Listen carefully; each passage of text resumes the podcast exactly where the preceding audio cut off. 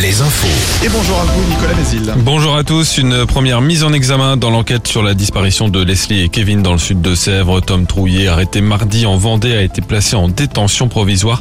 Le juge d'instruction l'a mise en examen pour enlèvement et séquestration. Le deuxième homme, arrêté mercredi à La Rochelle, est toujours en garde à vue.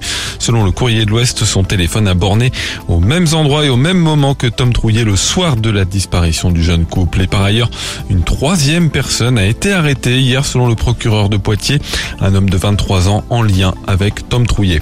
Mardi prochain s'annonce comme une journée noire dans les transports. Outre la grève reconductible à la SNCF, la Direction générale de l'aviation civile demande l'annulation de 30% des vols dans plusieurs aéroports, dont ceux de Nantes et Orly, 20% à Roissy, en cause une grève des contrôleurs aériens contre la réforme des retraites.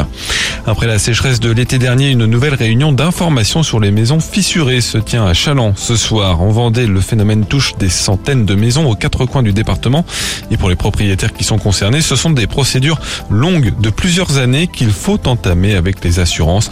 Paul Moyen préside l'association de défense des sinistrés.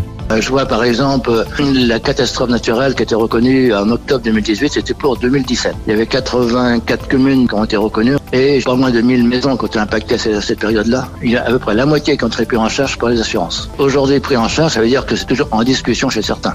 Et donc, vous voyez, 5-6 ans après, c'est toujours en débat sur le montant, la prise en charge. Faut-il consolider la maison euh, Et une fois que la maison est consolidée, il faut attendre un an pour faire tout ce qui est, euh, disons, embellissement intérieur et extérieur. C'est-à-dire que de 2017, euh, on est rendu en 2023 et encore certaines maisons ne sont pas du tout encore prises en charge et réparées. Et pour la seule sécheresse de l'été, plus de 115 communes de Vendée ont déjà engagé des procédures de demande de catastrophe naturelle. Et en foot, on connaît les affiches des demi-finales de la Coupe de France. Nantes recevra Lyon à la Beaujoire dans un mois. Dans l'autre match, Toulouse jouera à Annecy. Ce soir, on joue en national, déplacement de Cholet à Concarneau. En basket, Angers reçoit Antibes ce soir en Pro B.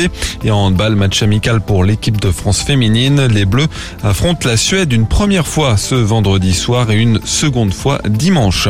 Enfin, le temps de ce vendredi bien dégagé actuellement, mais les nuages apparaîtront au fil des heures. Les maxi en légère hausse, 9 à 11 degrés. Très bonne matinée à tous. Alouette, Alouette, le 6-10, le 6-10 de Nico et Julie. On pense au week-end, mais on pense aussi à lundi.